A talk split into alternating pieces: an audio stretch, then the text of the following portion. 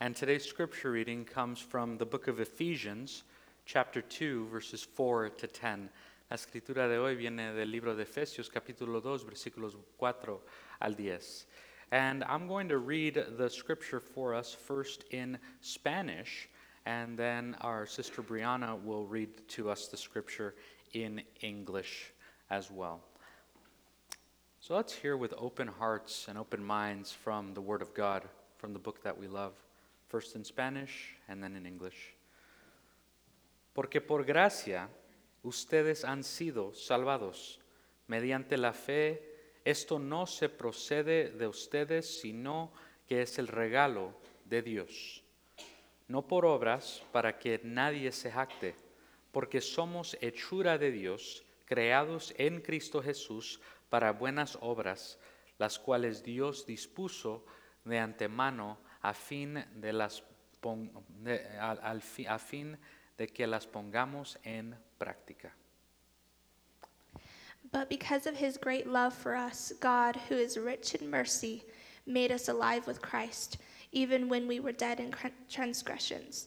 It is by grace you have been saved. And God raised us up with Christ and seated us with him in the heavenly realms in Christ Jesus in order that in the coming ages he might show the incomparable riches of his grace, expressed in his kindness to us in Christ Jesus. For it is by grace you have been saved through faith. And this is not from yourselves, it is the gift of God, not by works, so that no one can boast. For we are God's handiwork, created in Christ Jesus to do good works, which God prepared in advance for us to do. Amen. This is the word of the Lord. Thanks be to God. Let's pray together.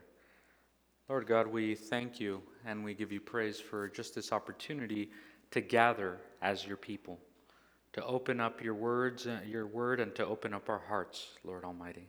Te damos gracias, Señor, porque tenemos esta oportunidad de abrir tu santa palabra. And Lord, we just pray that you, Lord Almighty, would uh, be the one that speaks to us. Speak to us in a way that is clear and in a way that is direct this morning. Through your precious word, Lord, would you give light to our souls? Would you create a path in those areas of our lives where it seems like there's no way, God? Make a way. And God, we just pray that you would pour out on us this spirit of wisdom and understanding, Lord, that we may know you more and that we may be able to reflect your heart more and more, oh God. Thank you, Lord, for just this time that we are able to worship, to pray, and to receive your word. It's in the faithful name of Jesus that we pray. Amen. So, we've been on this series on the book of Acts 21 to 28 that we've been calling multipliers, how we can pass on our faith through our lives, through our words, and our actions. And we've been looking through those final chapters in the book of Acts in the, on the missionary journeys of Paul. And I thought that today, um, rather than continuing where we left off last week, that we would actually learn a bit more about this person that we've been reading about, about Paul. And what we just read, the scripture that Brianna read for us, that's actually one of the most important phrases in the entire Bible. And it was written by this same person, by Paul, who wrote most of the New Testament. He said these groundbreaking words that really shook the entire history of the world. And they are these words that say, For by grace you have been saved through faith. And this is not your own doing, it is the gift of God, not a result of works, so that no one may boast, for we are his workmanship, created in Christ Jesus for good works, which God prepared beforehand that we should walk in them. Those are words that really transformed the world as we know it and the faith that we hold to, that we are here and we are gathered only by the grace and the mercy of God. Es solamente la gracia y la misericordia de Dios lo que nos trae y nos une aquí en este lugar.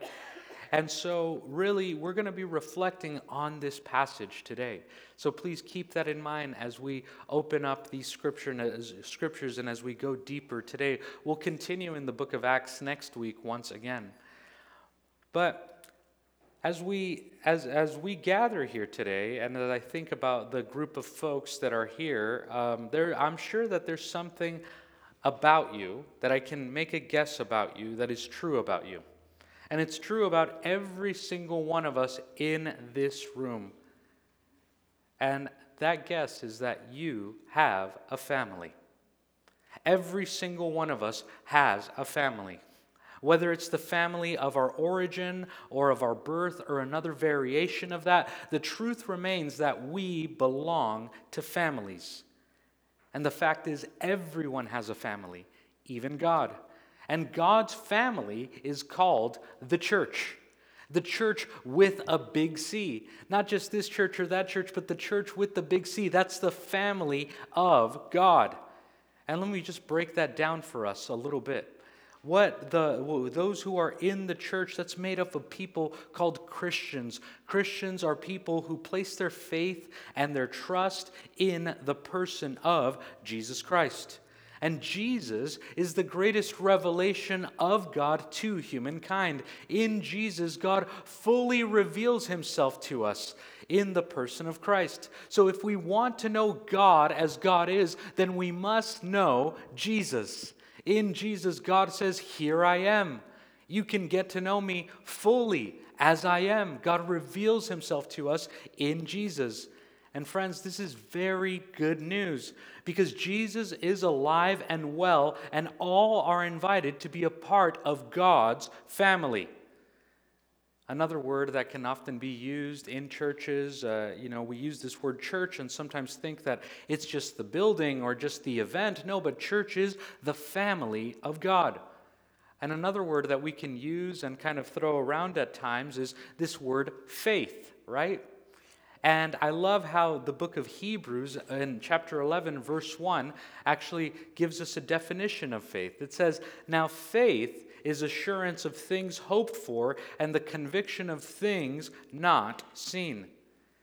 But one of my other favorite definitions of faith that I've developed over time is that faith is simply the living awareness of the reality of what God has done to bridge the gap, to bridge the gap that existed between us and God because of sin. So God has made well and restored something that was broken. Faith is awakening and responding to the reality that God came down, God became like us, so that we may be with God and transformed by His grace and by His power, and ultimately to be a part of His family. Jesus took the cross, He rose again for that goal, so that we would be a part of His family. And just to be clear, this announcement, this gospel, this grace of God, this action of God is something that God doesn't argue with us. It's not really an argument, this good news. But in fact, it's really a lot more like an announcement.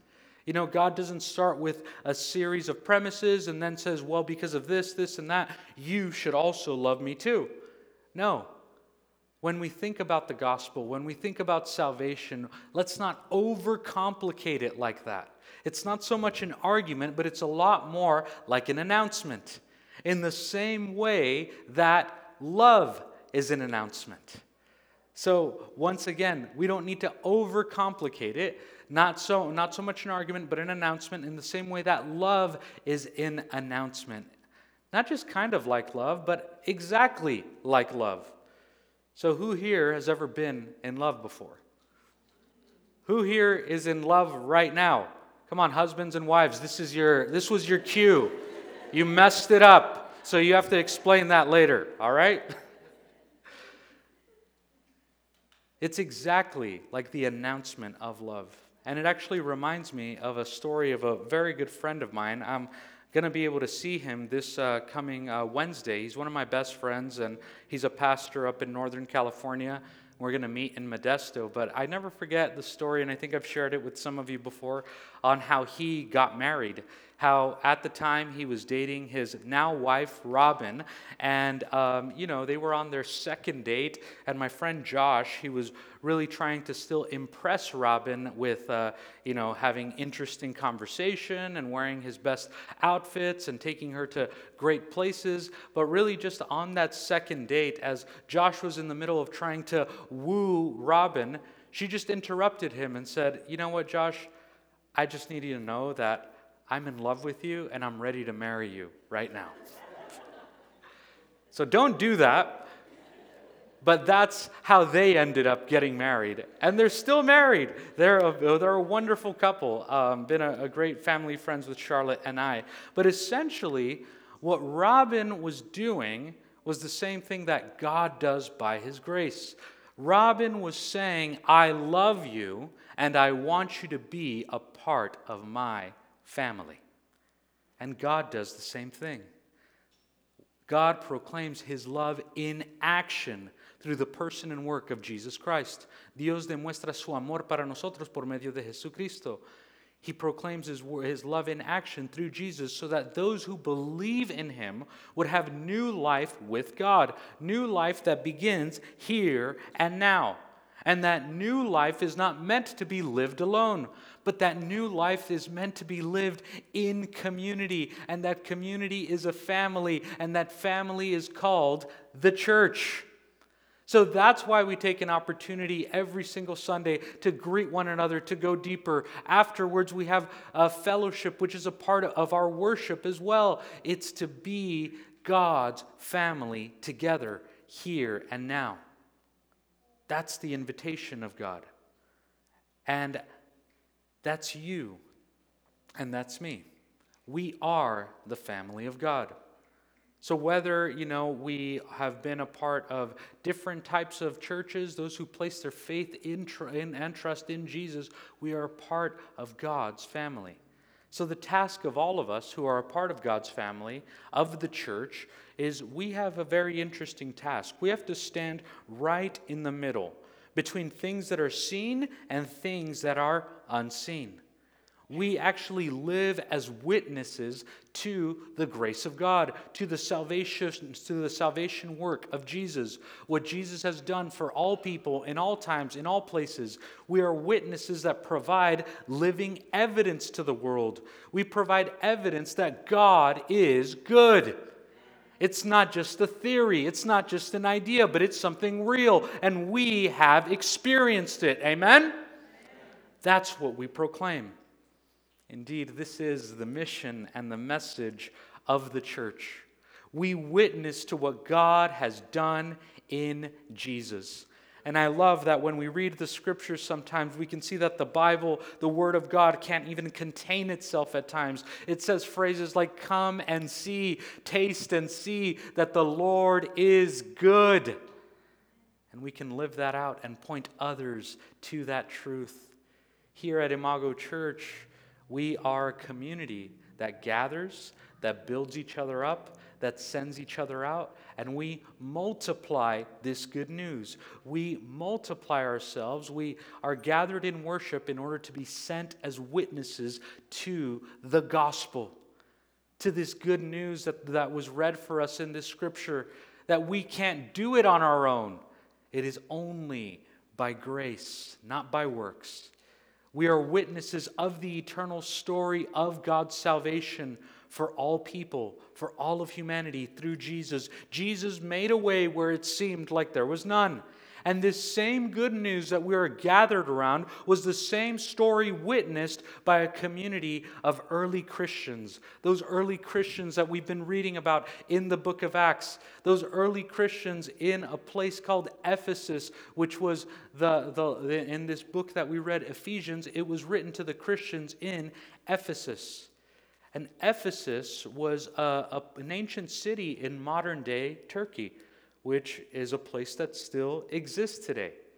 And just a bit of a context and background on Ephesus. If we had an opportunity, I would put out a map right behind us, and you can see exactly where Ephesus was located.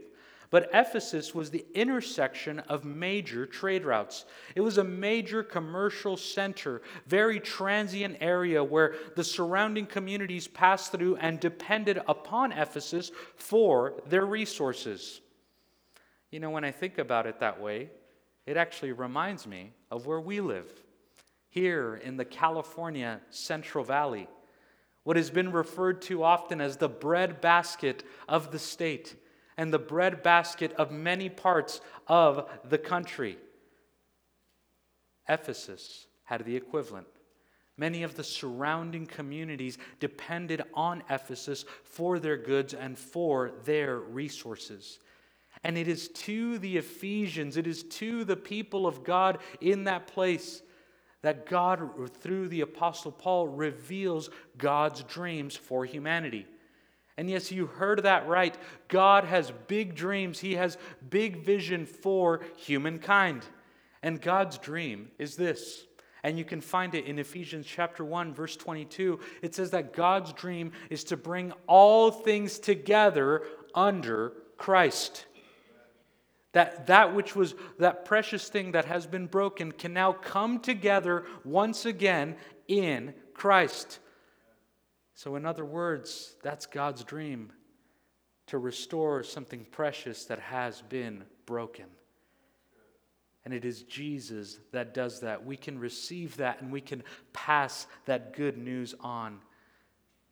And yes, when we're really honest with ourselves, we know that something is broken. Whether we take an opportunity to look at those deep parts of our own lives, or we take an opportunity to just read the newspaper for one day and we have living evidence that something is wrong, that we need a Savior, that we can't do life on our own. All it takes is just one day of looking deep within or one day of looking without, and we see that we need a Savior, that something is wrong. Some of us can be thinking, well, Pastor Carlos, that's why I kind of just keep myself busy. I don't take time to reflect on myself, or that's why I don't even read the news. It's too depressing. All right. How about just with what's around us here on a more local level, here in the Central Valley, here in Visalia? In many ways, what was my calling to plant this church here in Visalia is because as I came as an outsider, I could see that there was a need for the gospel. That in many ways, here in the valley, here in Visalia, it's a tale of two cities. You see it in the surrounding communities too, in Tulare as well. There is a sense of hope and hopelessness. There is both excitement and also deep boredom. There is wealth and there is also deep poverty. There are communities and people who feel lonely and isolated. And that's all within a walking radius of this church. There's drug use, homelessness, teen pregnancy, and domestic violence. All of those things run rampant. Injustice and hopelessness, whether locally or internationally, they are there. Something is wrong. But God but God does something about it. Those two words are some of the most powerful words in the entire scriptures. But God. Whatever you may feel in your heart or whatever that brokenness you read about, remember that those two words will always give living hope. But God. As this scripture says, but God, being rich in mercy, came to save us. But God does something about it. God has come in Jesus. In this big word, in the incarnation, he entered into our story and he came to restore that which was broken. Jesucristo vino a restaurar eso que estaba quebrantado. And God takes steps in fulfilling this dream of restoration. God has reconciled individuals to himself and he's also reconciled these individuals to each other. So when God reconciles and restores his relationship with people, that's what's called vertical reconciliation or vertical restoration. And then when, when these people that have been restored by God, when they're restored to each other, that's called horizontal reconciliation or restoration. So when we take the opportunity to actually greet one another and to be in fellowship and do life together, we're living out that horizontal restoration with each other. And these reconciled individuals, we become a united body that is going to witness to God's dream for humanity. And as we read about here, and as we've been reading about the past year in the book of Acts, this body of believers is none other than the church. Sister, brother, friend, that's you and me. We're in the game, we're not in the sidelines. The church in the scripture is presented as a people, not just an event or a place. And Ephesus didn't just do church, but they had a higher calling.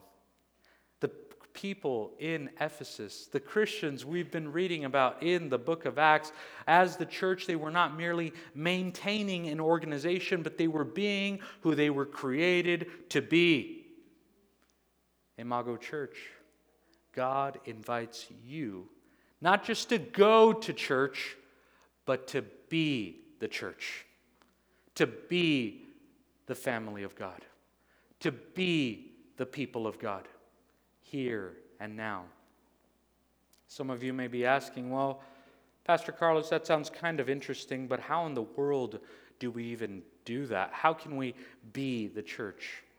Well, being the church means first and foremost taking an active part in God's family as we proclaim the gospel and as we live out the gospel.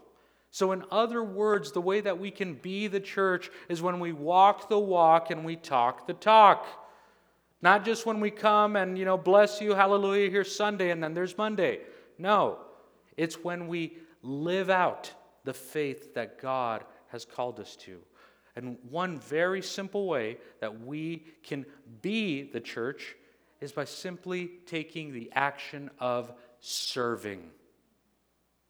We are the church when we serve. Somos la iglesia, somos el cuerpo de Dios cuando servimos.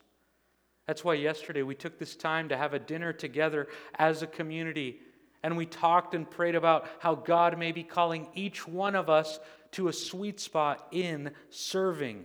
What is your sweet spot? How can you be the church by serving God and serving others? When we serve one another, we actually are pointing to the grace and the goodness of God.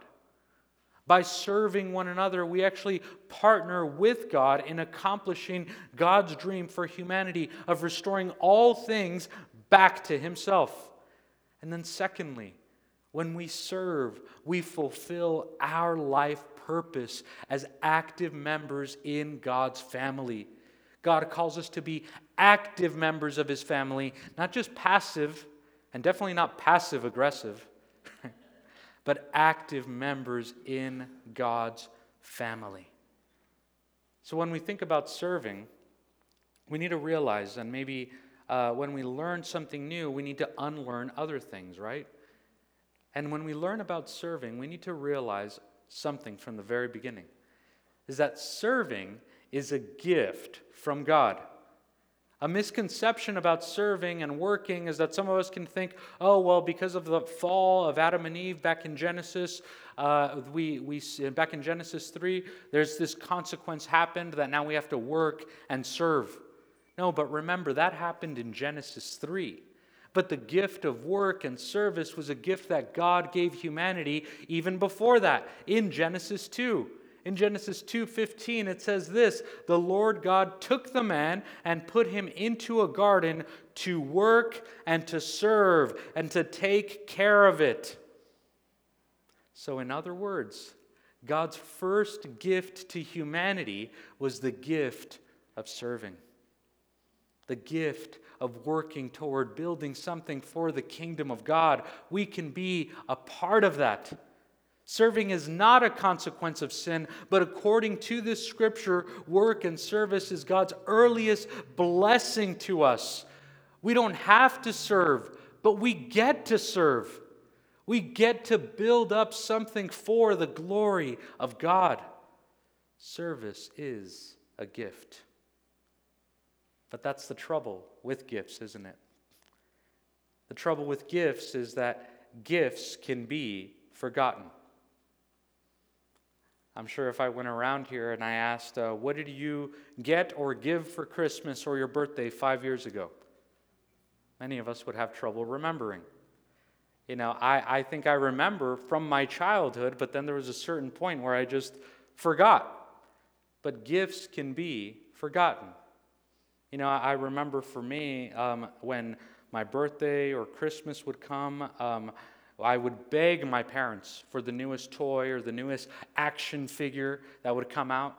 And I'm an 80s kid, 80s and 90s kid. Any other 80s and 90s or 70s or anything? Or 2000s. We have a lot of 2000s here. That's awesome.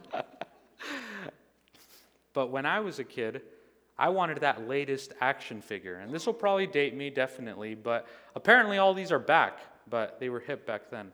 So I wanted the latest Ninja Turtle or the latest Transformer, which all those are from the 80s, but somehow they made a comeback now. I don't know how.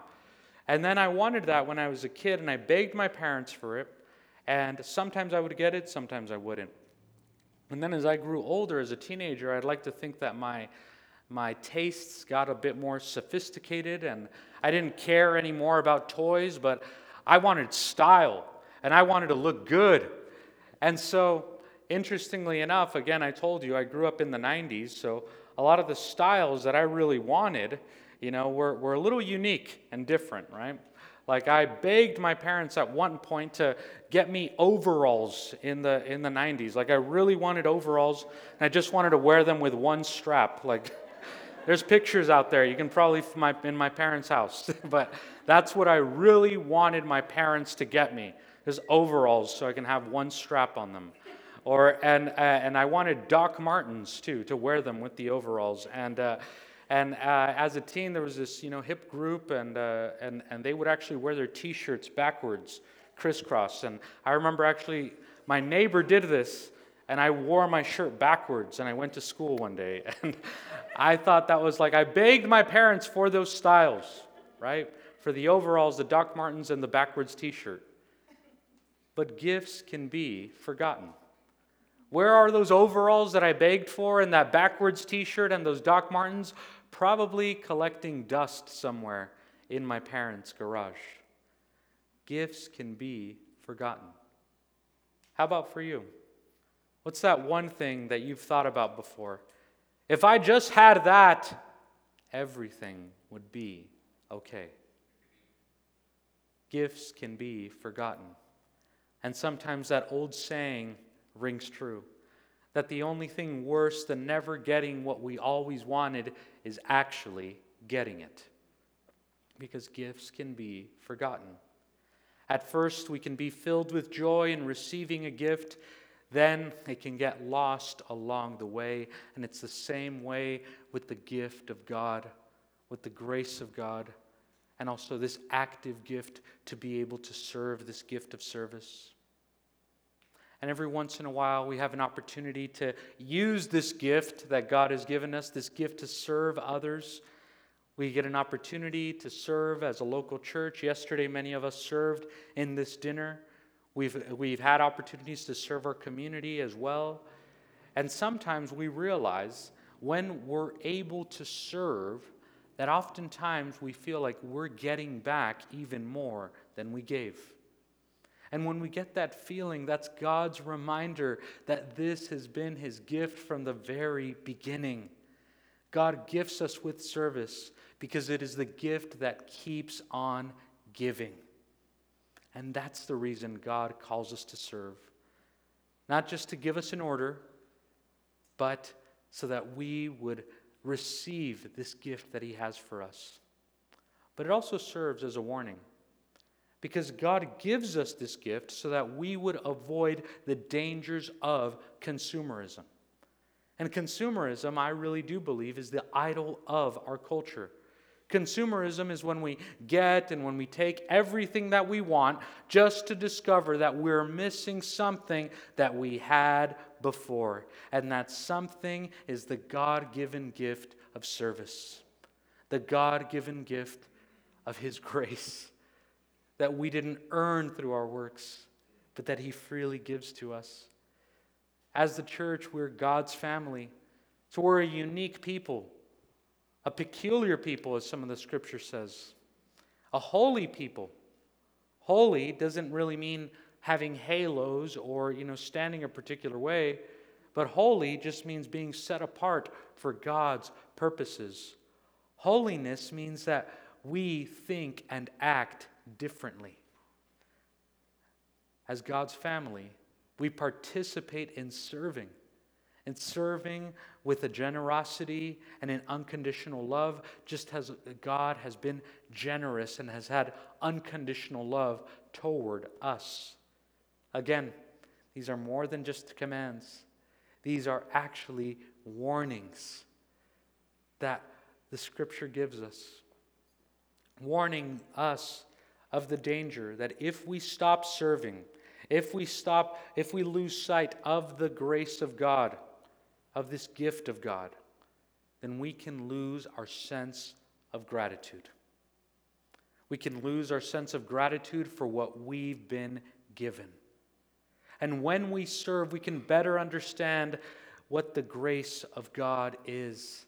That He didn't have to do anything for us, but He chose to. He chose to serve us. And when we serve, we're reminded of the gift that we've had all along the gift of God's grace and the gift of being able to serve others. Well, let's be clear about this. If our posture is one, or we just say, you know what, I just refuse to serve. I'm coming here to church because I just want to take and consume, and like a movie theater, and I'm in and out, whatever it may be. If our posture and our attitude is one where we refuse to serve, then the truth is, friends, that we don't understand grace. We don't understand the grace of God. Because service is a response to the grace of God. We serve because He first served us. He came down when he didn't have to, but he chose to. And in the same way, we can be active members in God's family that way. When we roll up our sleeves and when we serve to build up God's kingdom and to serve one another. Ultimately, serving is about the far greater truth that if we don't find a way to serve, then we can become miserable. And there's all kinds of opportunities to be able to do that. We talked a little bit about that yesterday, but we're at the dinner.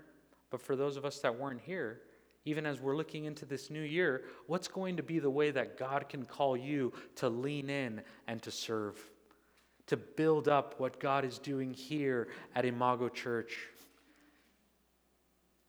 Because the truth is that if we're not generous with our serving. The truth, and I've seen this happen over and over again, I've served all kinds of churches big, small, rich, poor. But the fact is that if we don't spread our resources and our service and our time uh, in, in a way that is generous, just as God does, all of those things will turn on us. Our education, our wealth, our time, our money will turn on us if we don't spread them around in generosity as God has commanded. So when we give of our time, of our treasure, of our talents, we're able to, to build up God's kingdom. Something invisible, something powerful is happening when we do that. And in serving someone else, we may learn of the service that they may be doing us by saving us from indifference by saving us from pride, and most importantly, by saving us from taking what God has graciously given us for granted. We've been talking about this past month in the book of Acts in this series on multipliers that our lives can take different routes. Our lives can go one way or another way. Sometimes, like being at a fork in the road, for those of us that drive, we have this option to go left or right, but it's going to take us to different destinations. And let's be clear about this. If our lives are all about us, if my life is just about me and mine, then my life is going to become smaller and smaller and smaller. We will become petty people, anxious about things that do not matter. But our lives, and this is the grace of God, this is the opportunity of God, our lives can take a different path. They can take a different direction Jesus is completely aware of this. That's why I believe he talks so much about serving, about being generous and gracious, just as he is. In the New Testament alone, there are over 90 one another proclamations love one another, serve one another, carry one another's burdens. Jesus is that model. And he's doing that not just to bark in order at us so that we groan while we do it but service is about keeping our story as a part of God's family alive. So that's my prayer for us this morning. Together, as God's family, may we come to serve with joy. May we let go of our obsession with control and security to come to love one another without condition, just as God has loved us without condition. May we receive the gift of serving that we may joyfully partner with God in accomplishing His dreams of restoring all things back to Himself. And that me, when may we accomplish our life purpose as being active members in God's family. Friends, that's my prayer for us. And above all, May we not just do church or go to church, but friends, brothers, sisters, may we be the church. Let's pray together. Vamos a orar juntos.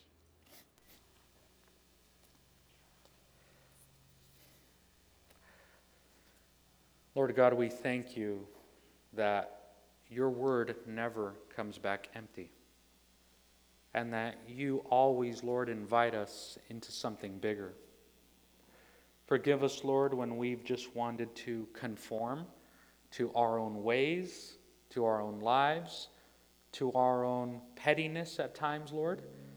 Help us, Lord, today to look up, to look up to you, and to see, God, that you've invited us to, into something so much bigger so much greater, Lord. As it even says in your scripture in the book of Ephesians, bigger than anything we can ask for or even imagine. And Lord, I pray that today you would be able to meet us right where we're at. We've heard your word proclaimed, we've meditated on it, Lord, and we just profess and proclaim that today we do not belong to ourselves. Each one of us, God, can, can confess that my life is not my own. For some of us, we've been living that way, but it's time today to hand that back, to hand that back into the faithful hands of God into the only hands that can truly sustain the weight of your entire life. The weight of this burden, of this challenge that you may be going through right now. This morning, you can hand it back to Him. Lord God, help us today to embrace this calling, to embrace the reality that you are alive and that because of what you've done, we belong. We belong, and everyone is invited.